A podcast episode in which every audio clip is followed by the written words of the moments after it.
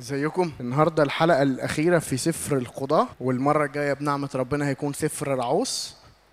آه النهارده اخر قاضي خالص، هو مين؟ شمشون مش جدعون. آه حد يعرف مين الحداشر اللي كانوا قبله؟ مين شاطر يقولهم لنا؟ عثنيائيل، يهود، شمجر، دبوره، جدعون، تولع، يائير، يفتاح، إبصان، إلون، عبدون، شمشون. هاخد أنا الهدية خلاص. المرة الجاية هكرم نفسي هنا وكلكم تسقفوا لي. طيب إبصان ده مهم، هنجيله المرة الجاية نحكي عنه. اتكلمنا مين أول مرة يحضر النهاردة في الثلاث مرات اللي فاتوا؟ في حد أول مرة يحضر؟ ماشي. اتكلمنا سفر القضاء، إن السفر ده ليه مقدمة. المقدمة في الإصحاح الأول والثاني مقدمة تاريخية بتقول لنا إحنا واقفين فين في التاريخ، ومقدمة لاهوتية بتتكلم عن دورة بتتكرر كذا مرة، ويختم السفر بقصتين. قصتين حكيناهم وهتلاقوهم في القراءات اليومية، وقلنا السفر ده الوحيد اللي ما بين أصفار الكتاب اللي ليه مقدمة عايزة تقول هو إيه؟ الدورة اللي بتتكرر إن شعب الله بيبتعد عن الله، يستعبد لأمة أخرى غريبة، الشعب يبتدي يئن ويصرخ، وبعد كده ربنا يبعت قاضي يخلصهم.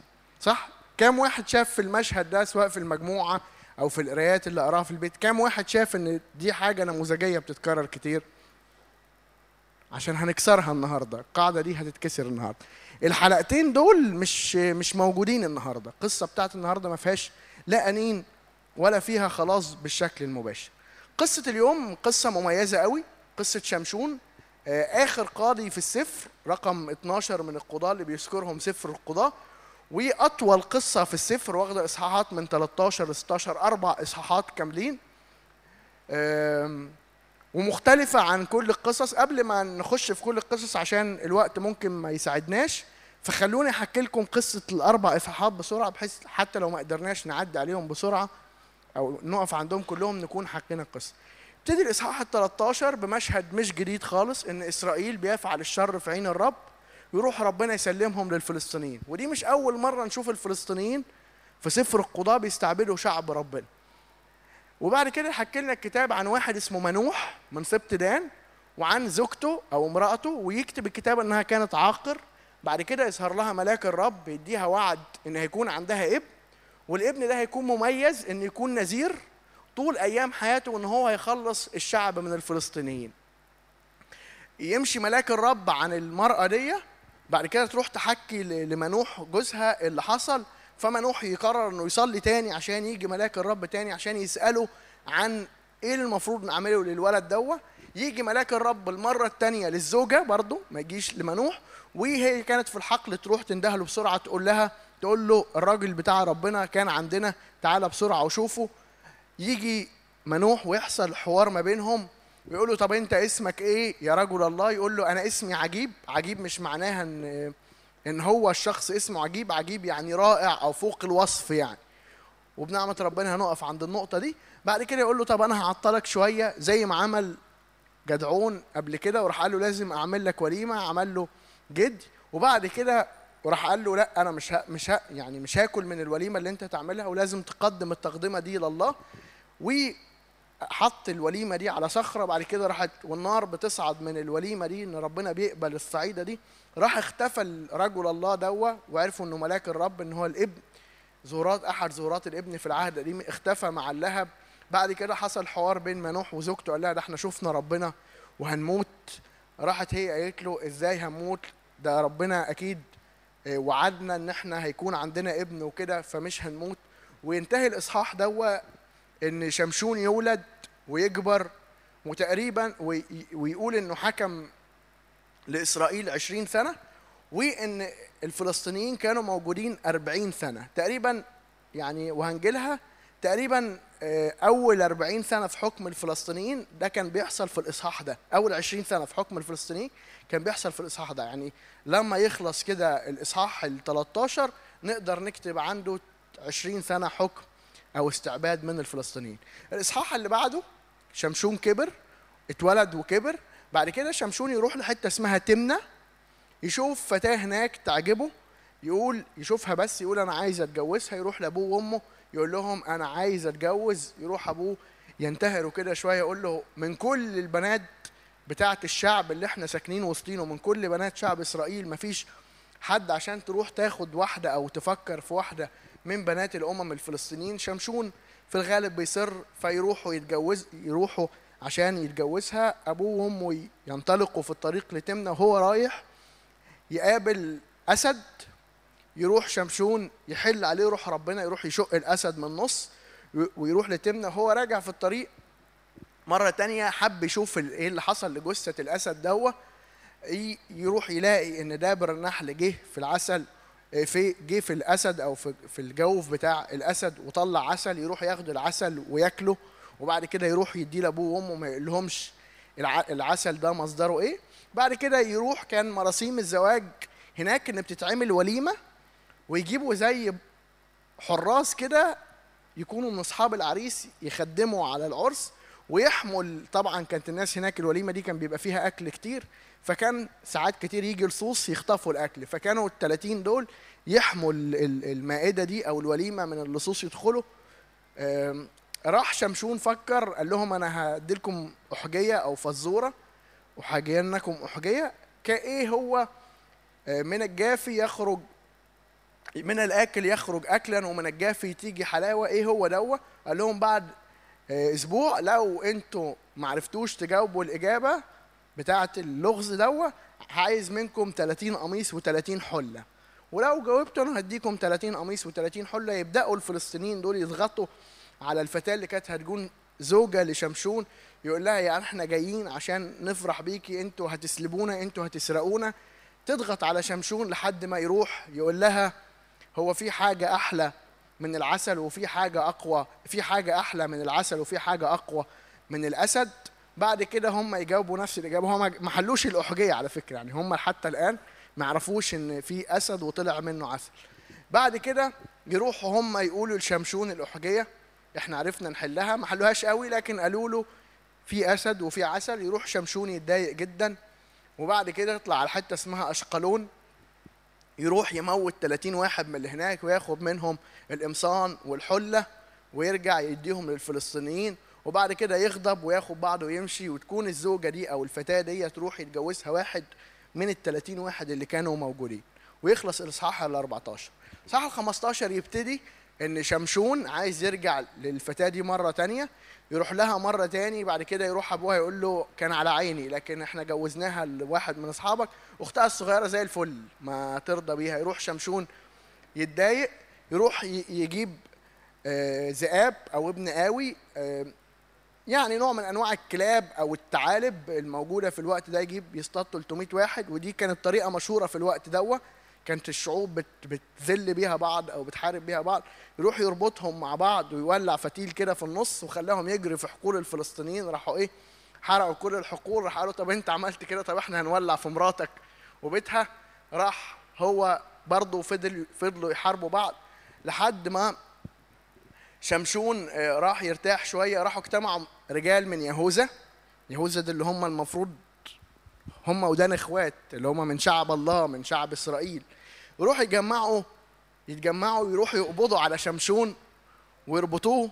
يروح يقول لهم طب احنا اخوات ما تموتونيش، سلموني للفلسطينيين وهم يموتوني. وبعد كده ازاي ان شمشون يقدر يفك الاسر دوه، وازاي يلاقي فك حمار ويتجمع عليه الفلسطينيين، يروح يموت ألف واحد. بعد كده يقعد يرتاح، يلاقي نفسه عطشان هيموت، فيقول يا رب يعني انا ما متش من الفلسطينيين ولا الحرب دي كلها واجي اموت من العطش. ودعا في المكان ده انه عايز يشرب، راح ربنا شق مكانه وطلع له ميه وشرب، وسمى المكان ده عين هقوري.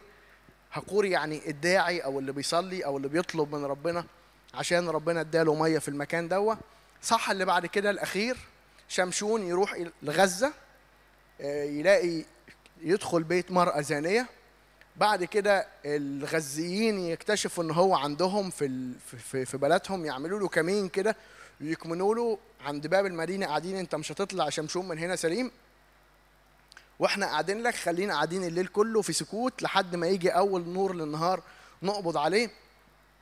يطلعوا عليه، يروح شمشون مش بس ينتصر، يروح يخلع الباب بتاع غزة ده من أصله كده، القائمتين والعرضة بتاعته يروح يشيلهم وياخده على كتافه ويطلع بيهم الجبل عشان يقول لهم إن أنتوا ما تقدروش عليا. بعد كده يروح في حتة اسمها وادي صورق، يحب للمرة الثالثة، ودي المرة الوحيدة اللي يقول لنا الكتاب عن اسم المرأة أو الفتاة اللي كان بيحبها، اسمها دليلة. شمشون يحب دليلة، وبعد كده يروحوا أقطاب الفلسطينيين. حد يعرف مين هم أقطاب الفلسطينيين؟ حد يعرف عاداتهم؟ حد يعرف عاداتهم؟ خمسة، أقطاب الفلسطينيين كانوا خمسة، حد يعرفهم؟ ال ال الكلمة دي جت في الكتاب المقدس، هتلاقوها في سفر القضاء وفي سفر صموئيل، إن في جماعة فلسطينيين اسمهم الأقطاب الخمسة. كان منهم شاول الإيه؟ الجتي، من حتة اسمها جت، أشدود وأشقلون وعقرون وجت ولخيش. المهم يعني يطلعوا الملوك الخمسة بتوع الحتة دي، يروحوا لدليدة دي، يروحوا يقول يقولوا لها اعرفي لنا السر اللي إزاي شمشون هم قوي. الناس دي كانت بتعبد عبادات وثنية، فكانوا متخيلين ان في شعوذه معينه او سر معين او حاجه سحريه مع شمشون ده، عشان كده هو قوي. ولا كل واحد هيديكي ألف ومئة شاقل فضه، تتملقه وتروح تساله هو انت ايه سر قوتك؟ ثلاث مرات. اول مره يقول لها لو ربطوني بسبعه اوتار او سبع حبال لينه شويه وطريه هفقد قوتي، تروح تربطه وبعد كده تقول له الفلسطينيين عليك يا شمشون، يروح هو يقوم ولا كأن حاجة حصلت. مرة تاني طب أوتار جديدة، مرة تالتة يقول لها طب لو جابوا شعري دوا وعملوه في النسيج بتاع النول دوا وحطوه في ولد. ثلاث مرات، كل مرة ما يوقعش. في المرة الرابعة تضغط عليه جامد، يضيق نفسه حتى الموت، قد إيه ضغطت عليه غلبان. يروح يقول لها السر، تحلق له شعره وبعد كده يفارقه روح الرب. بعد كده ييجوا الفلسطينيين ياخدوه يقلعوا له عينيه ويربطوه بسلاسل من نحاس ويحطوه في بيت السجن. بعد كده الفلسطينيين عايزين يحتفلوا ويغنوا وي... للاله بتاعهم، كان اسمه داجون. الاله ده كان اله السمك، كان جسم سمكه وراس انسان. عايزين يحتفلوا لداجون وهم موجودين. طب ما نمجد داجون ونمجد داجون ان خلانا ننتصر على شمشون، هاتوا لنا شمشون ليلعب لنا. جابوا شمشون. شمشون كان شعره ابتدى يطول، والسر ما كانش في شعره، لكن زي ما هنشوف ان السر كان في قوته واتحاده بالله وتوبته مرة تانية. يروح شمشون عشان كانوا فقعوا له عينيه كانت عمى، يقول للغلام تعالى اسندني على العمودين الكبار اللي قايم عليهم المعبد ده، ويروح يضم العمودين دول. يقع البيت باللي فيه كان فيه اكتر من ثلاثمئة ثلاثة آلاف فلسطيني. ويذكر الكتاب ان الناس اللي موتهم شمشون في نهايته كانوا أكتر من الناس اللي موتهم شمشون في طول حياته. ويذكر الكتاب إن هو قضى لإسرائيل. وبعد كده تنتهي قصة شمشون في الإصحاح ستة عشر، وزي ما قلت لكم المرة اللي فاتت من الإصحاح سبعة عشر لل واحد وعشرين في قصتين ختميتين خدهم كده الكاتب عشان يقول لنا وقت سفر القضاء كان بيحصل فيه إيه. دي كده قصة شمشون باختصار شديد. ممكن نقف كام وقفة بحسب ما ربنا يدينا من الوقت. خليني اقول لكم القصه مختلفه في ايه. في تقريبا اكتر من عشر حاجات القصه دي مختلفه عن كل القصص اللي قرناها قبل كده وعن الدورات المتكرره اللي عشنا بيهم. اول حاجه فتره الذل كان أربعين سنه، الفلسطينيين بيذلوا شعب الله أربعين سنه، ودي كانت ضعف اطول فتره شفناها قبل كده. اطول فتره شفناها كانت عشرين سنه. هتلاقوا عندكم في المذكره في الاخر خالص جدول في القضاء والامم اللي استعبدوهم وقتها، والوقت العبوديه كان قد ايه، وقت الراحه بعد كده كان قد ايه. هتلاقوا ان اطول وقت كان عشرين سنه، الوقت بتاع الفلسطينيين ده كان ضعفه كان أربعين سنه. كل القضاه كانوا بيدعوا وقت المشكله، كان ربنا بيدعوهم بشكل ما عشان يخلصوا الشعب. شمشون ادعى حتى من قبل ما يتولد، الملاك وهو بيبشر منوح ومراته قال لها ده هيكون نذير من البطن طول ايام حياته وهو اللي هيخلص الشعب من الفلسطينيين. روح ربنا كان بيرافق ناس في سفر القضاء سبع مرات، سبع مرات نلاقي روح الله بيرافق القضاء، منهم أربع مرات أربع مرات جت في قصة شمشون. ملاك الرب جه ثلاثة وعشرين مرة في السفر، سواء كان ملاك يهوه أو ملاك إلهيم.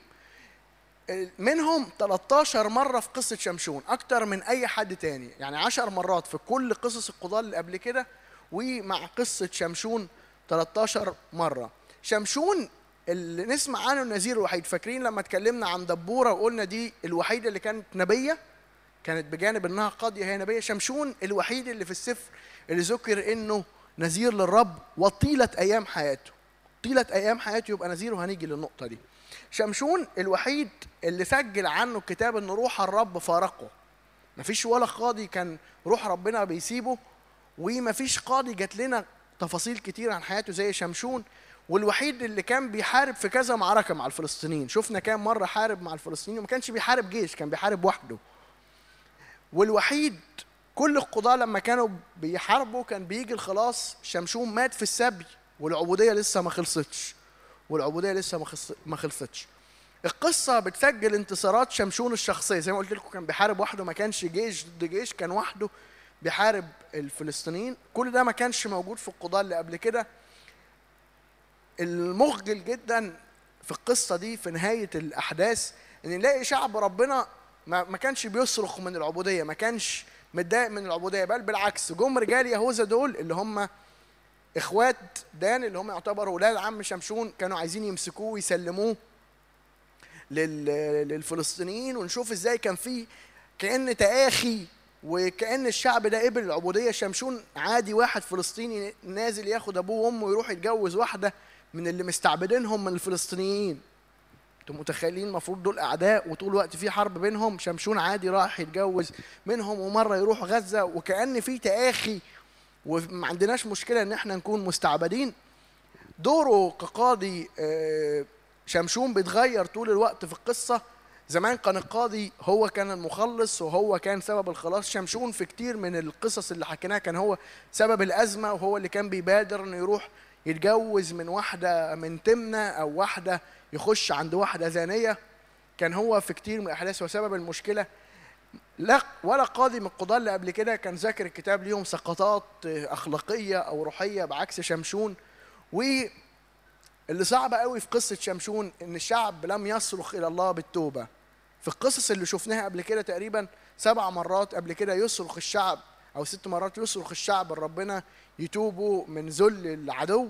لكن المره دي ما شفناش اي توبه للشعب، ربنا ان هو عايز يتوب وعايز يرجع، ومن فضلك خلصنا من ذل الشعب الغريب اللي جاي يستعبدنا. نبتدي مع بعض القصة من قضاة ثلاثة عشر. أنا مش هقدر طبعا أقف على كل المشاهد، لكن بحسب ما ربنا يدينا نعمة من وقت هنكون بنقف. المشهد اللي احنا متعودين عليه اللي ابتدينا بيه حتى في المرتين اللي فاتوا، ثم عاد بنو إسرائيل يعملون الشر في عيني الرب فدفعهم الرب ليد الفلسطينيين أربعين سنة. مرة تانية نلاقي الفلسطينيين دول موجودين، كانوا دي ثالث مرة، في مرة في في قضاة ثلاثة ومرة في قضاة عشرة. وخلال الأربعين سنة دول كانت فيهم النبوءة ب... ب... بولادة شمشون وولادته وكبره.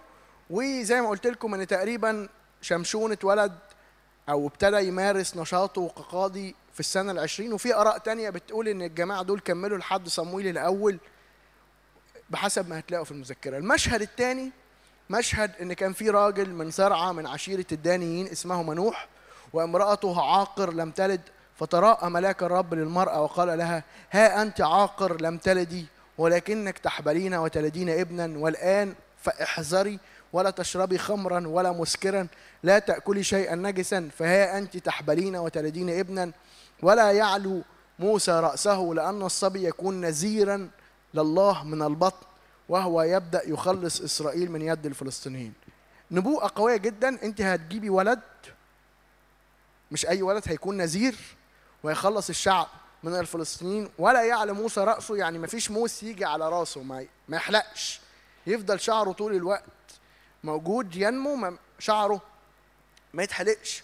وانت كمان يا مرات منوح لا تاكلي حاجة نجسة ولا تشربي خمر أو أي حاجة من منتجات العنب. فدخلت المرأة وكلمت رجلها قائلة: جاء إلي رجل الله ومنظره كمنظر ملاك الله، مرهب جدا، ولم أسأله من أين هو ولا هو أخبرني عن اسمه وقال لي: ها أنت تحبلين وتلدين ابنا، والآن فلا تشربي خمرا ولا مسكرا ولا تأكلي شيئا نجسا، لأن الصبي يكون نذيرا لله من البطن إلى يوم موته.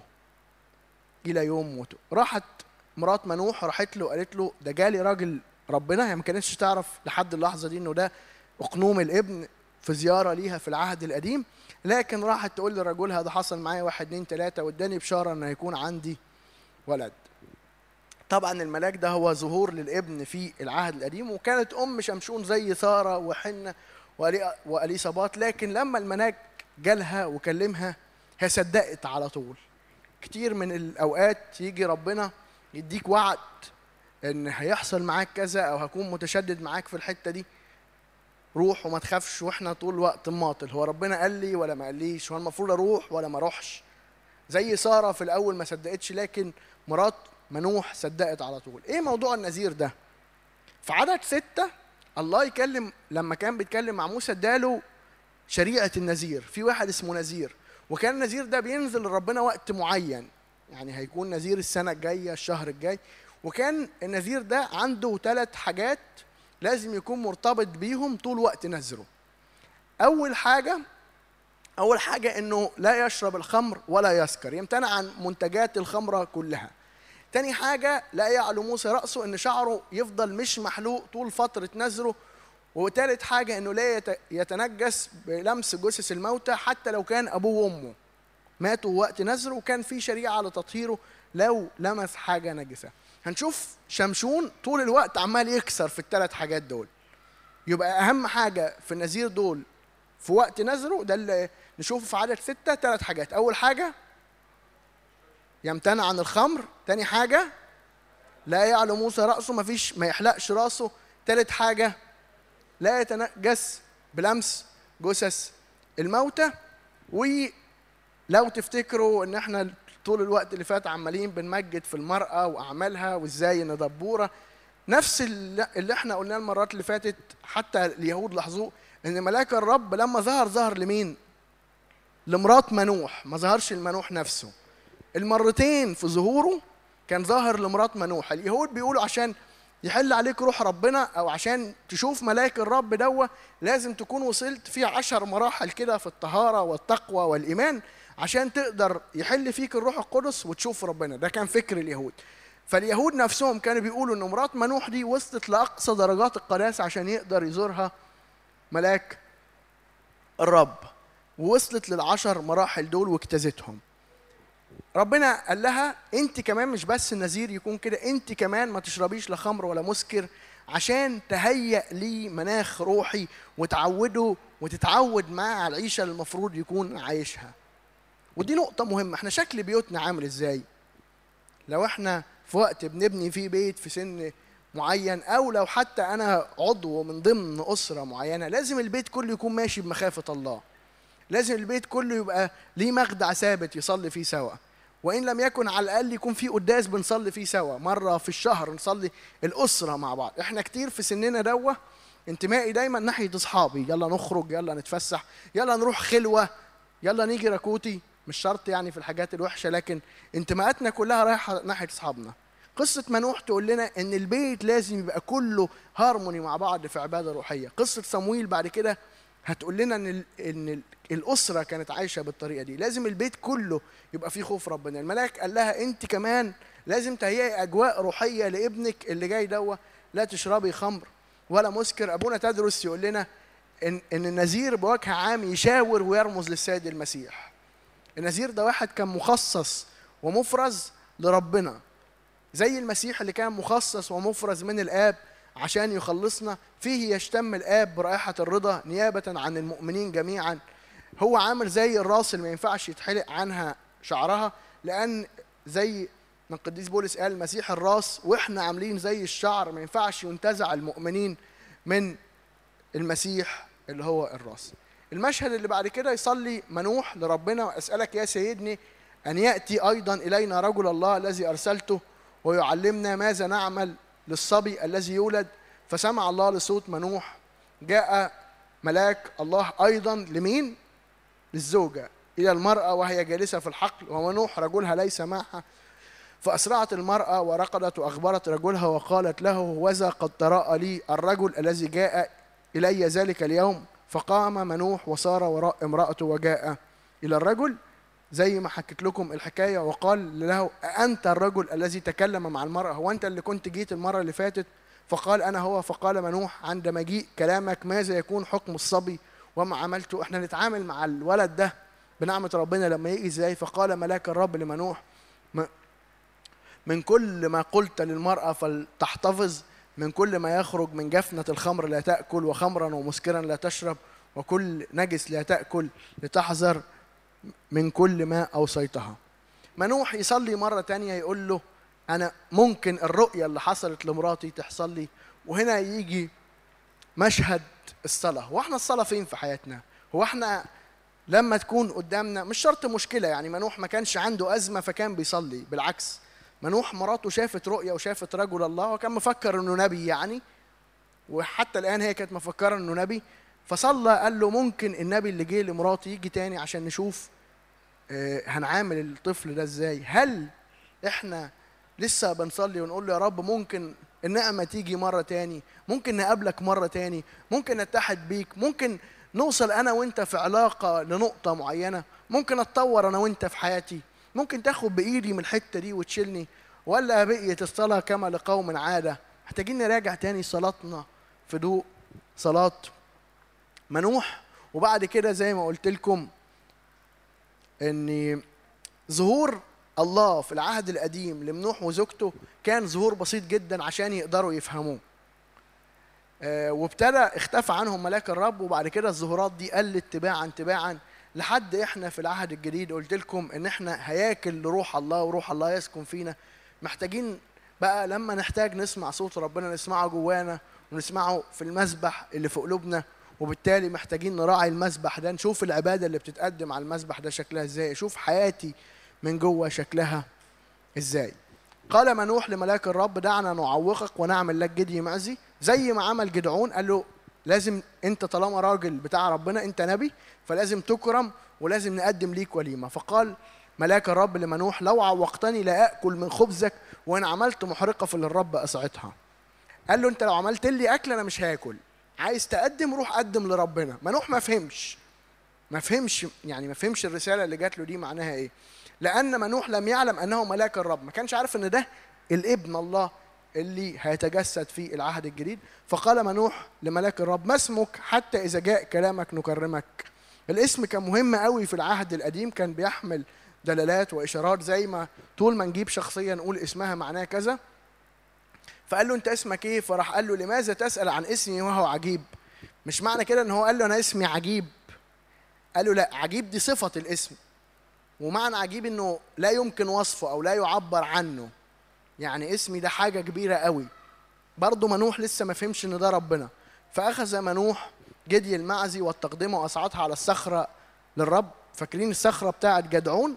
برضه منوح كان في صخره وقدمها، فعمل عملا عجيبا، ومروح وامراته وامراته ينظران. فكان عند صعود اللهيب عن, عن المذبح نحو السماء، ان ملاك الرب صعد في لهيب المذبح ومنوح وامرأته ينظران، فسقط على وجهيهما إلى الأرض، ولم يعد ملاك الرب يتراءى لمنوح وامرأته.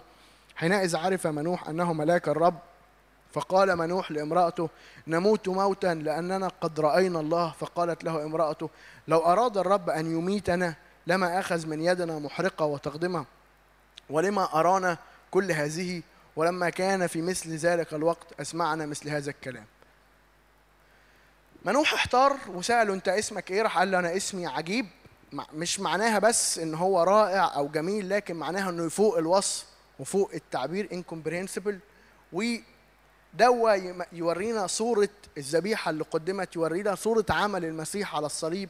فيه يقدم السيد المسيح نفسه ذبيحة حب ملتهبة نار، خلالها يمحو كل الخطايا. فاكرين إن إحنا خدنا ذبيحة كان اسمها ذبيحة الخطية والاسم، وكانت تقدم من تقدمات.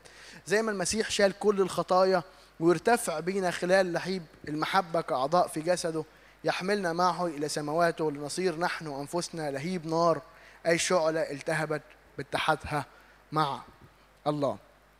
المشهد اللي بعد كده: فولدت المرأة ابنا ودعت اسمه شمشون، فكبر الصبي وباركه الرب وابتدأ روح الرب يحركه في محل الدام بين صرعة واشتاؤول. اتولد ابن سموه شمشون. شمشون جاي من جذر، من نفس الجذر العبري اللي جاي منه كلمة شمس.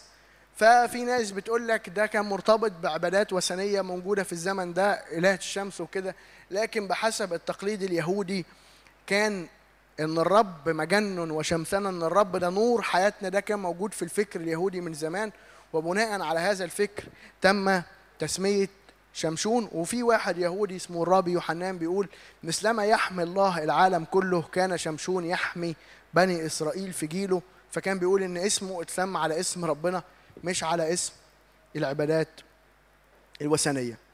المشهد اللي بعد كده زي ما قلت لكم، أول واحدة يشوفها شمشون، ونزل شمشون إلى تمنة ورأى امرأة في تمنة من بنات الفلسطينيين، فصعد وأخبر أباه وأمه وقال قد رأيت امرأة في تمنة من بنات الفلسطينيين، فالآن خذاها لي امرأة.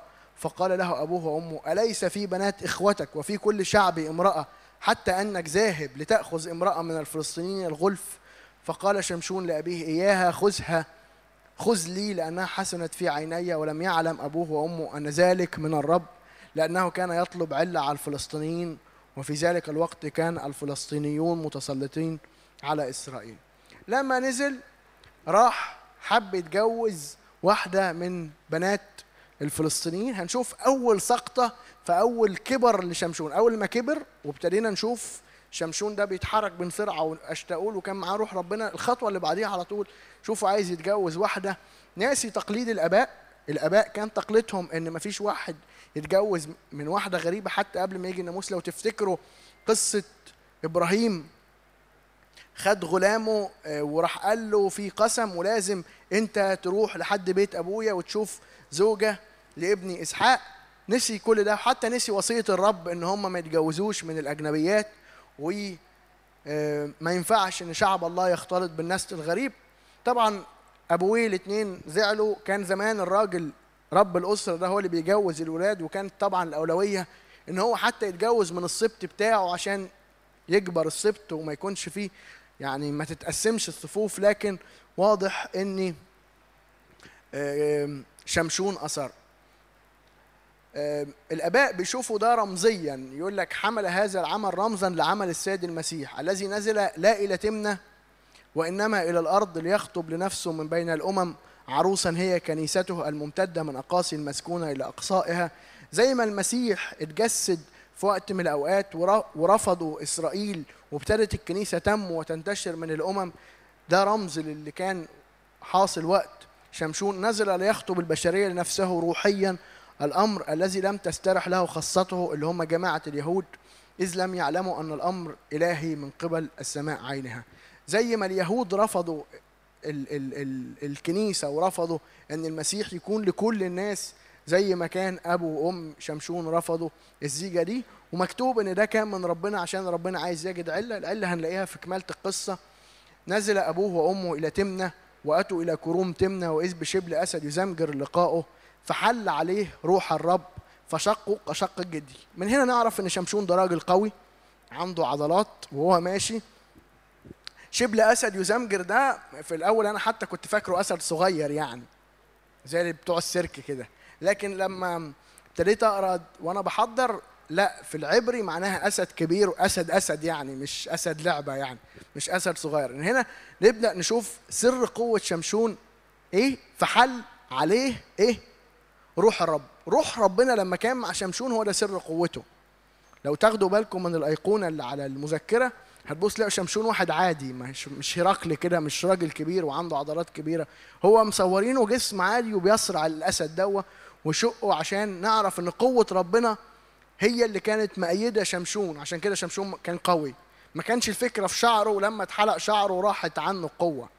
وهنشوف ده لما نيجي في آخر إصحاح إن سر قوة شمشون هو في معية الله معه، مش فكرة شعره طويل ولا شعره قصير. فشقه كشق الجدي وليس في يده شيء. ليس في يده شيء تقول لك كمان إن دي مش قوة إنسان عادي، ده أكيد قوة إلهية كانت مع شمشون. ولم يخبر أباه وأمه بما فعل، فنزل وكلم المرأة فحسنت في عيني شمشون. ولما رجع بعد أيام لكي يأخذها مال لكي يرى رمة الأسد هو مش المفروض النذير ده يمتنع عن كام حاجه؟ اول واحده الخمر، تاني حاجه انه ما يحلقش، تالت حاجه ما يلمسش جثه ايه؟ اي حاجه ميته. شمشون وهو راجع راح قال لك ايه؟ قال لك انزل مال لكي يرى رمه الاسد، يشوفها ولا يلمسها؟ المفروض النذير ما يلمسش. واذ دبر من النحل في جوف الاسد مع عسل فاشتار منه على كفيه، راح مسك بقى ولمس الجثه وكسر عهود النذر، وكان يمشي ويأكل وذهب إلى أبيه وأمه وأعطاهما فأكل ولم يخبرهما أنه من جوف الأسد اشتار العسل. زي ما قلت لكم حل عليه روح ربنا، دي تقول لك إن روح ربنا هو اللي كان سر القوة بتاع شمشون، وفي نفس الوقت نشوف شمشون ابتدى حياته إنه كان عايز يتجوز واحدة من أرض غريبة، وإنه كسر عهد النذر بتاعه ده إنه راح لمس جثة الأسد اللي المفروض ما كانش يلمسها، ويخبى الأمر عن أبوه وأمه، يمكن عشان كانش عايز أي حد يعرف حل السر اللي هو لسه بعد شوية هيقوله، يمكن عشان هم ما يزعلوش إنه كسر نذره، ويمكن عشان لو عرفوا إن ده جاي من جثة إن هم ما ياكلوش. نكمل الإصحاح. ونزل أبوه إلى المرأة فعمل هناك شمشون وليمة.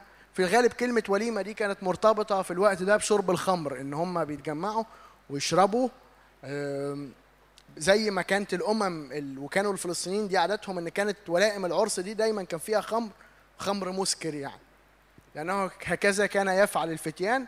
فلما راوه احضروا ثلاثين من الاصحاب فكانوا معه، فقال لهم شمشون لاحاجينكم احجيه، فاذا حللتموها في سبعه ايام الوليمه واصبتموها اعطيكم ثلاثين قميصا وثلاثين حله ثياب. القميص والحله، الحله دي كان زي قميص من بره كده شيك و وفي حلة وكده، ودي كانت في الغالب من الولايم اللي بياخدوها في الحروب، ودي كانت مادة الافتخار، واللبس ده ما كانش بيتلبس في أي في طول الوقت، كانت بيتلبس في المناسبات. القميص ده رداء بيتلبس من تحت الحلة أو من تحت الثياب.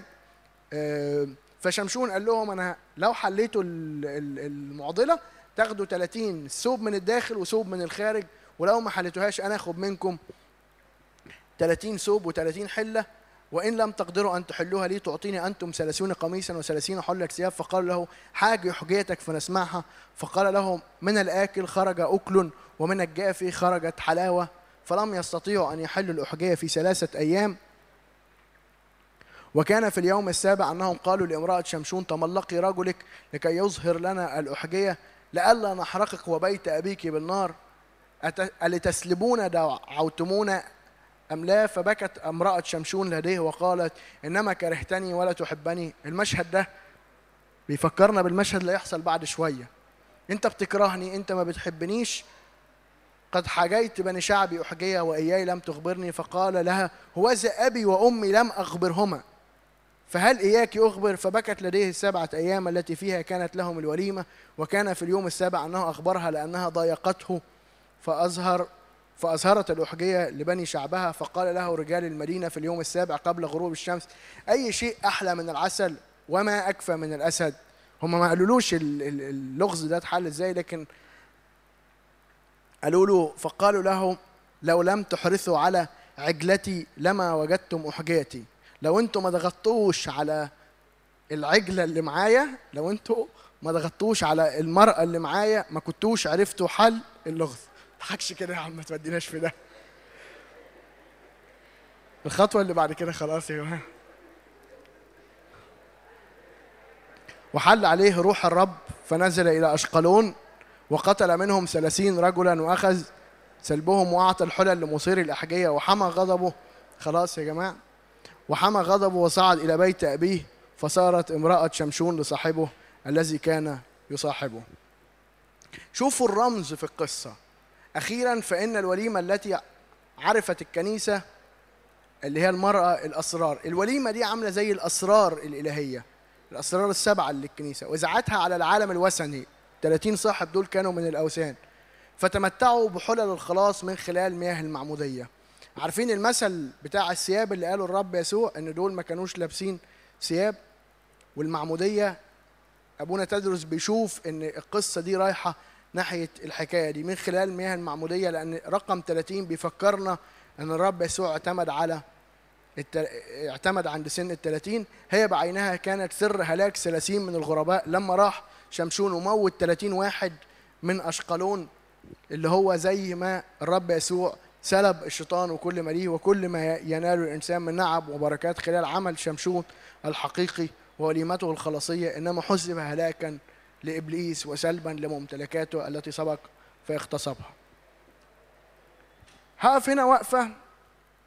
كم واحد مآمن إن في ربنا وعنده قوة وعنده بأس ويقدر يخلصنا وينجينا ويكون معانا ونقدر ننتصر على الخطية؟ ممكن أخلي السؤال برفع الإيد؟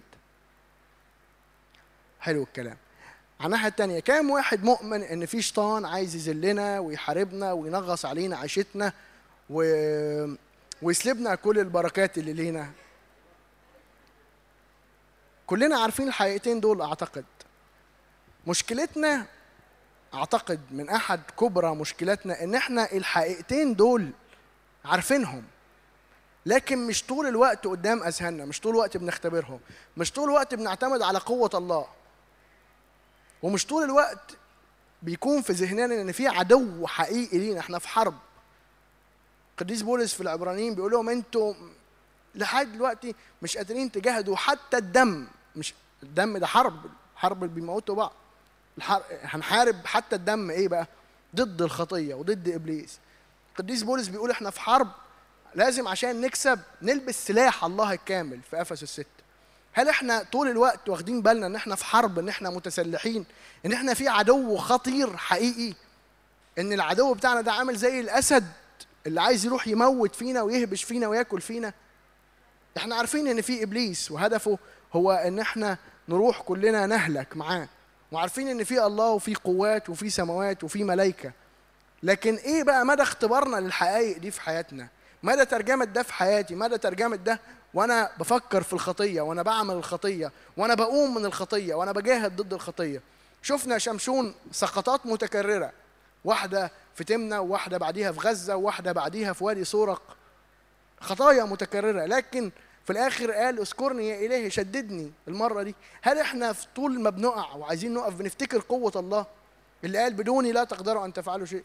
الحقيقتين دول بالرغم إن هم أعتقد من أوائل الحقائق اللي عرفناها ذهنيا وخدناها في مدارس الأحد، إن في الله وفي شيطان، في رب للخير وفي شيطان، ملاك الظلمة، الكذاب وأبو الكذاب اللي عايز يهلكنا، ان جهنم المعده لابليس والملائكه والجنود بتوعه.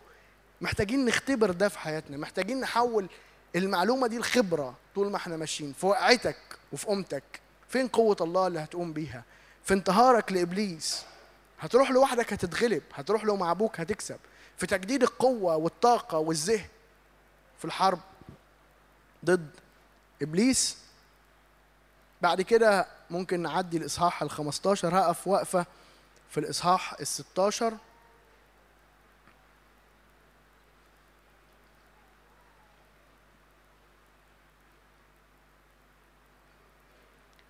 خليني آخد آخر خلينا ناخد الإصحاح الستاشر. في في في في قصة دليلة، شمشون ثلاث مرات تقول له. أول مرة قال لها لو ربطتوني بحبال إيه؟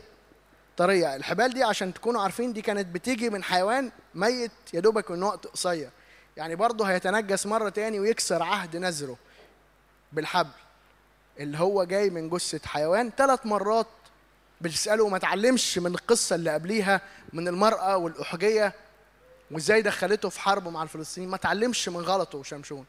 محتاجين مرة تاني نراجع أخطأنا عشان لا نسقط فيها مرة أخرى. محتاجين، عارفين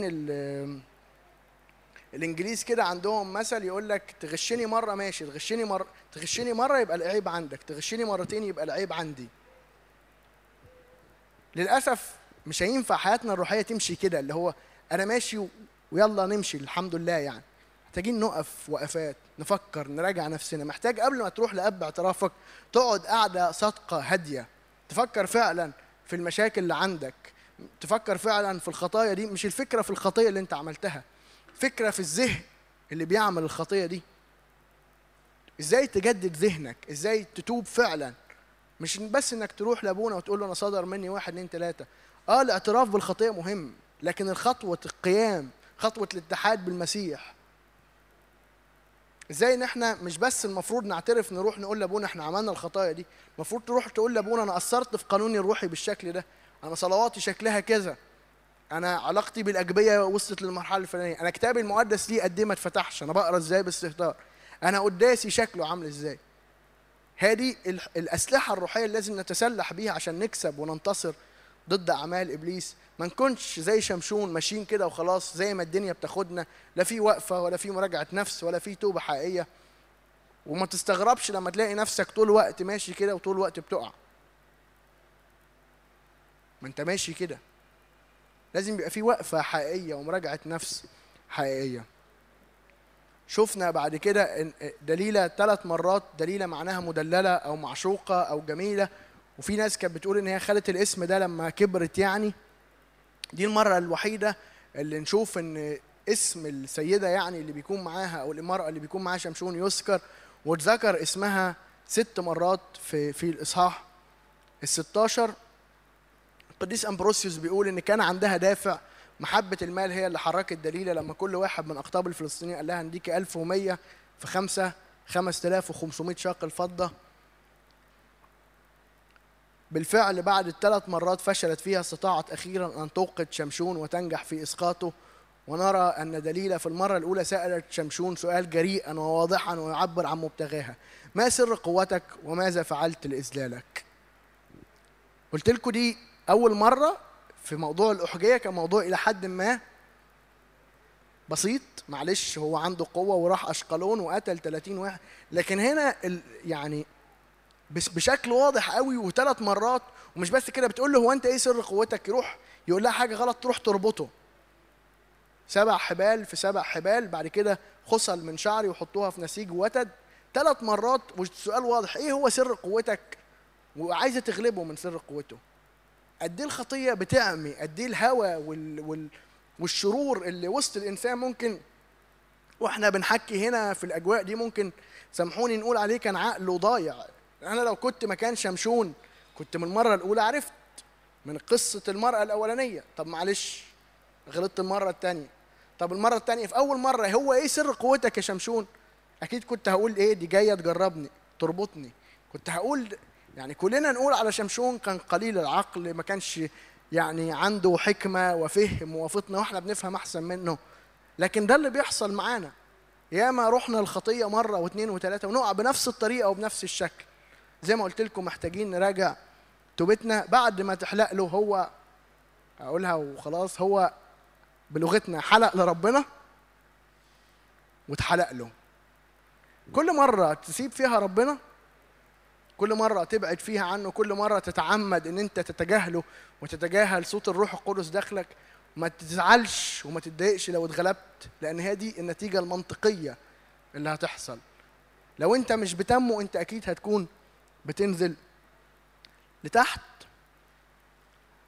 ولما رأت دليلة أنه قد أخبرها بكل ما بقلبه أرسلت فدعت أقطاب الفلسطينيين وقالت: اصعدوا هذه المرة فأنه قد كشف لي كل قلبه. فصعد إليها أقطاب الفلسطينيين وأصعدوا الفضة بيديهم ادوها اللي اتفقوا معاه وأنامته على ركبتيها، ودعت رجلا وحلقت سبع خصل شعره وابتدأت بإذلاله وفارقته قوته.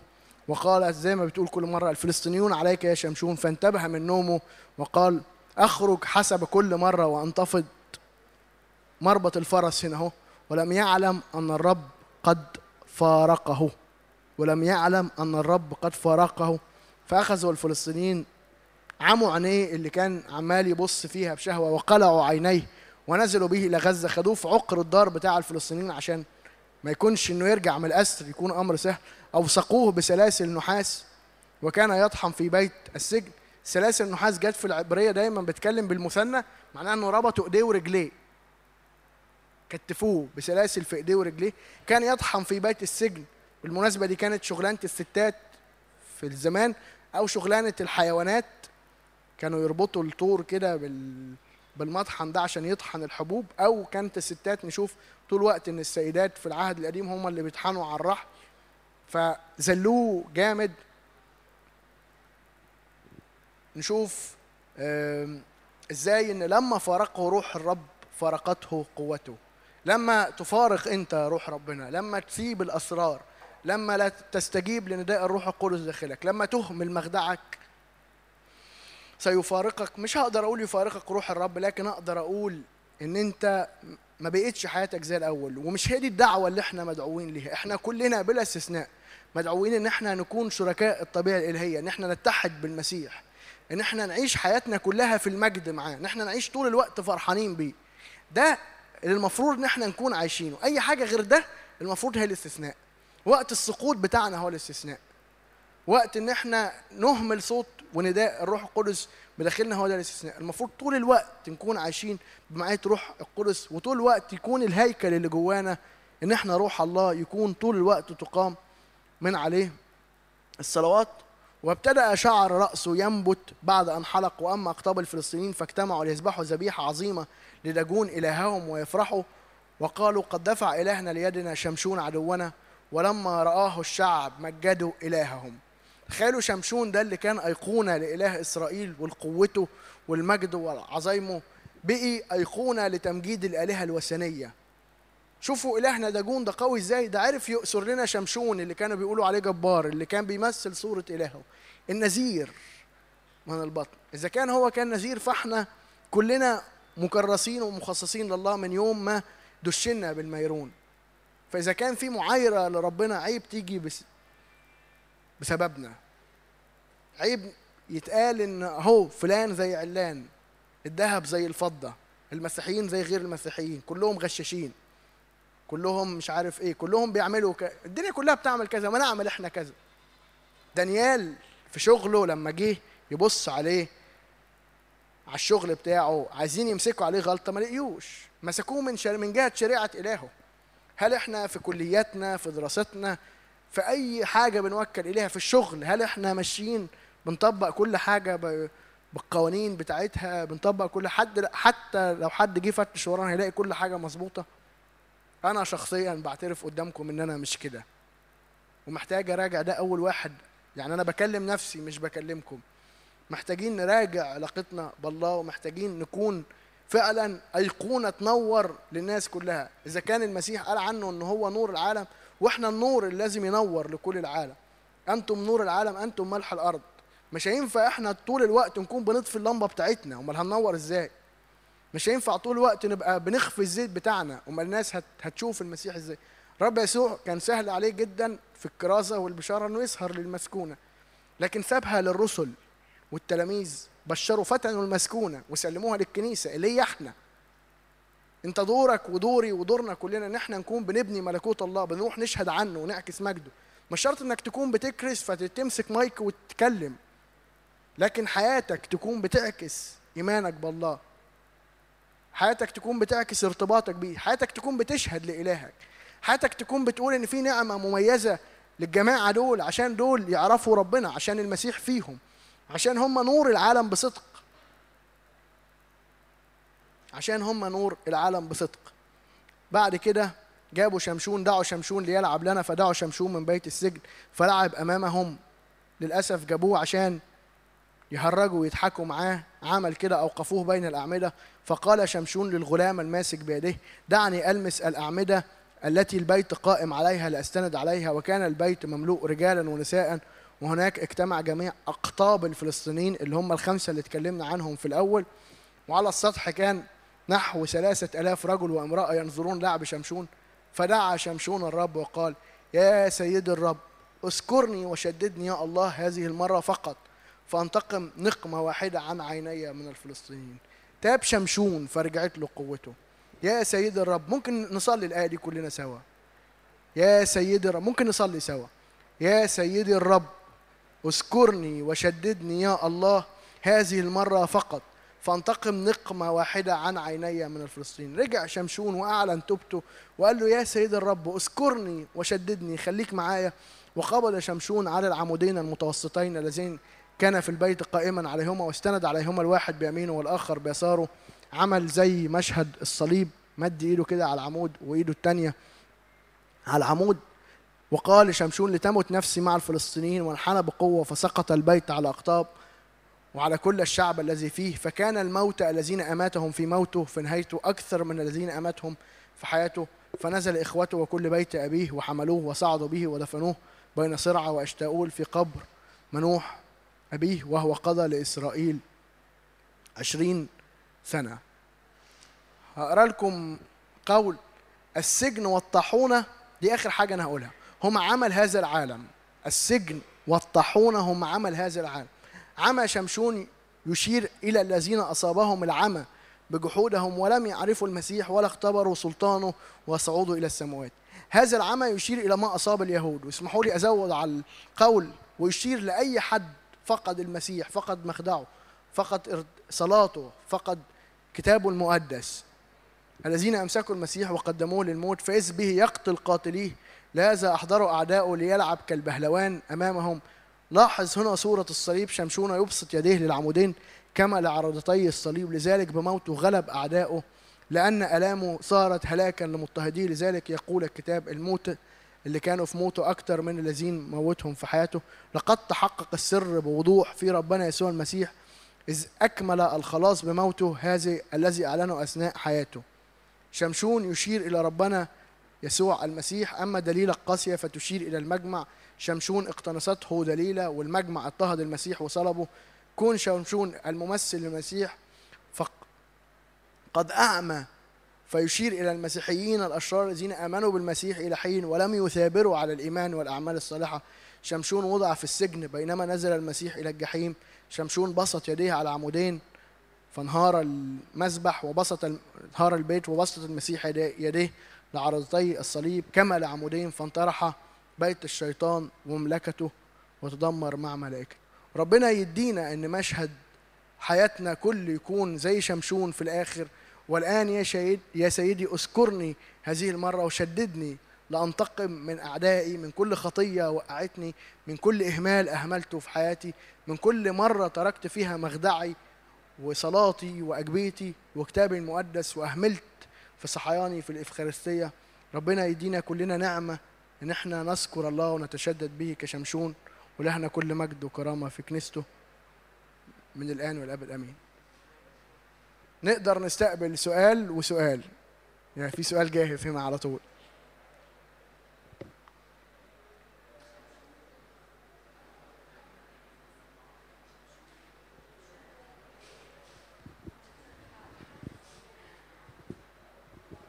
المفروض ان شمشون كان نذير بثلاث حاجات. اول حاجه لما اتحلق شعره فرقوا روح ربنا.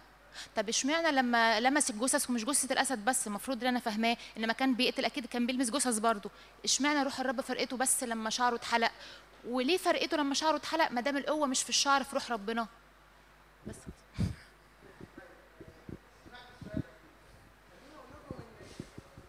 ان يعني بحسب ما انا كان عندي نفس السؤال، يعني فرقوا روح الله معنى كده ان هو وصل لمرحله متقدمه قوي من ان هو ينكر الله وينكر نذره.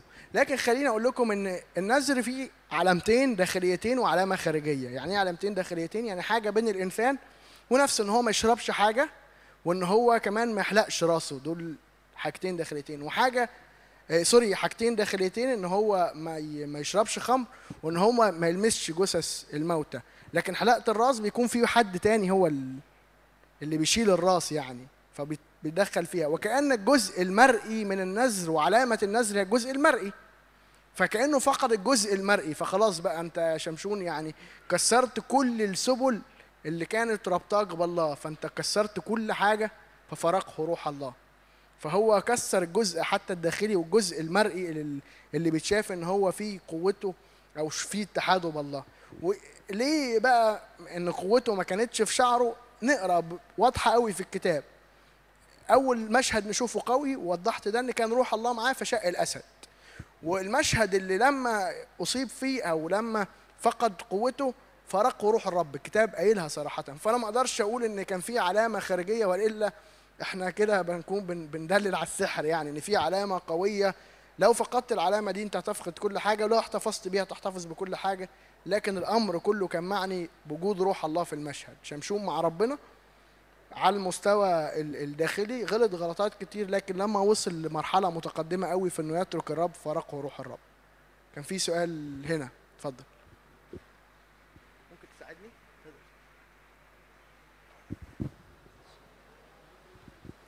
عندكم انت الاول على السؤال ده لانه لسه كنت هتكلم فيه.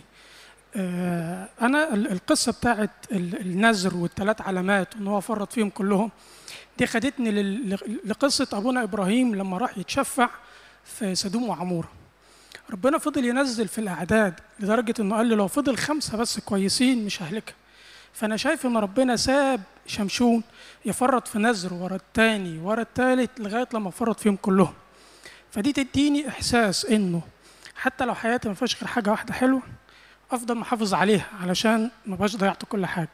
بس لما تقطع كل علاقتك تماما وتضيع كل نزورك وتضيع كل بركاتك فانت كده بتوصل لمرحله خلاص يعني. ومع ذلك لما تاب قبل توبت يعني. فانا شايف انه فارقه روح الله في اللحظه دي لانه هو عمل كل حاجه يعني فرط في كل النذور اللي ربنا كان طالبها منه. النقطه الثانيه برضو اللي لفت نظري في في القصه دي واول مره اخد بالي منها من كلامك انه شمشون ما كانش يعرف مصدر قوته فين. اولا هو ما خدش الكلام من ربنا مباشره. ثاني حاجه هو فرط في العلامات اللي اتقالت له وما لقاش حاجه حصلت. يعني انا لما يتقال لي مثلا وانا صغير لو كدبت ربنا مش عارف هيعمل فيك ايه فكدبت فما حصلش حاجه، يبقى لو سرقت مش هيحصل. فانا شايف ان شمشون فضل يتمادى في الغلط لانه ما كانش متاكد. ودي برضو من الحاجات الغريبه اللي انا بشوفها بعلاقتنا مع الله انه الوصايا او العلاقه بيننا وبين ربنا مش دايما بتبقى واضحه بالشكل الكافي اللي يخليني متاكد مية في المية ان دي اخرها كذا. لدرجه ان احنا لغايه دلوقتي لغايه دلوقتي في طوائف او في عقائد بتقول انه ممكن ربنا يدخل الناس كلها الجنه. ففي حاجه كده مش مفهومه انه انا شايف ان شمشون ما كانش متاكد او ما كانش يعرف العلامه اللي هتضيع له قوته لان هو فرط في علامتين من اللي اتقالوا له وما حصلوش حاجه.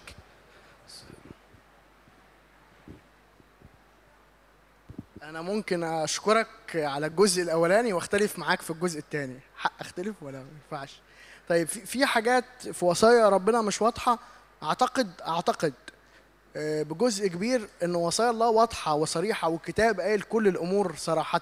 في امور في حياتي قد تبدو ان هي شائكه او فيها اختيارات او كذا ممكن اوافقك، لكن كعقيده ثابته موجوده لا اظن هذا. ولو على الناحيه الثانيه اذا كان في طوائف بتفكر بافكار معينه، على الناحيه الثانيه في كنيسه موجوده بتاريخها بظلها بعقائدها بايمانها موجود وخرجت قديسين عظماء وخرجت مدارس روحيه كبيره ينفع نقتدي بيها. لكن قد يبدو على الناحيه الثانيه، مش بكلم حضرتك بكلم نفسي قبل ما بكلم، ان في مشكله في اجتهادنا احنا ان ان انت يعني عايز تكتشف الامر ما او العقيده ما او حتى ايه ارتباط دوه بحياتي. يعني انا دايما ما اعرفش تفتكر ولا لا، مره يوسف بتضايق جدا كنت من فكره ان احنا عندنا عقيده مهمه اسمها التجسد، المسيح تجسد. هل تجسد المسيح ده لا يعنيني في اي شيء وكانها ماده نظريه تدرس؟ العقيده دي حاجه بتتعاش، يعني ما تعتقده هو ما تعيش لاجله، والمفروض يكون ما تموت لاجله. زي ما في ناس حوالينا بيعتقد انه لو مات وموت نفسه وسط مثلا مليون واحد هياخد نصيب اكبر من الجنه، هو عاش ومات لاجل عقيده هو مؤمن بيها. فالعقيده دي المفروض تكون حاجه احنا بنعيشها وممكن نموت لاجلها. فلازم نجتهد ان احنا نعرف مش بس العقيده نظريا، لكن نعرف حقنا فين وحقنا فين في علاقتنا بالمسيح يسوع، وايه هو الميراث اللي سابه لنا وايه هي مدى نهايه علاقتنا بيه، ونعيش ده. ولو ما عرفناش نعيشه نطالبه بيه، نطالب ربنا بحقوقنا. يعني مش انا ليا ميراث، فين ميراثي ده يا رب؟ مش انا المفروض مدعو ان انا اكون متحد بيك؟ ليه انا مش حاسس ده؟ ليه انا بتناول وزي ما دخلت زي ما طلعت؟ لو التناول ده فيه قوه اديني القوه دي.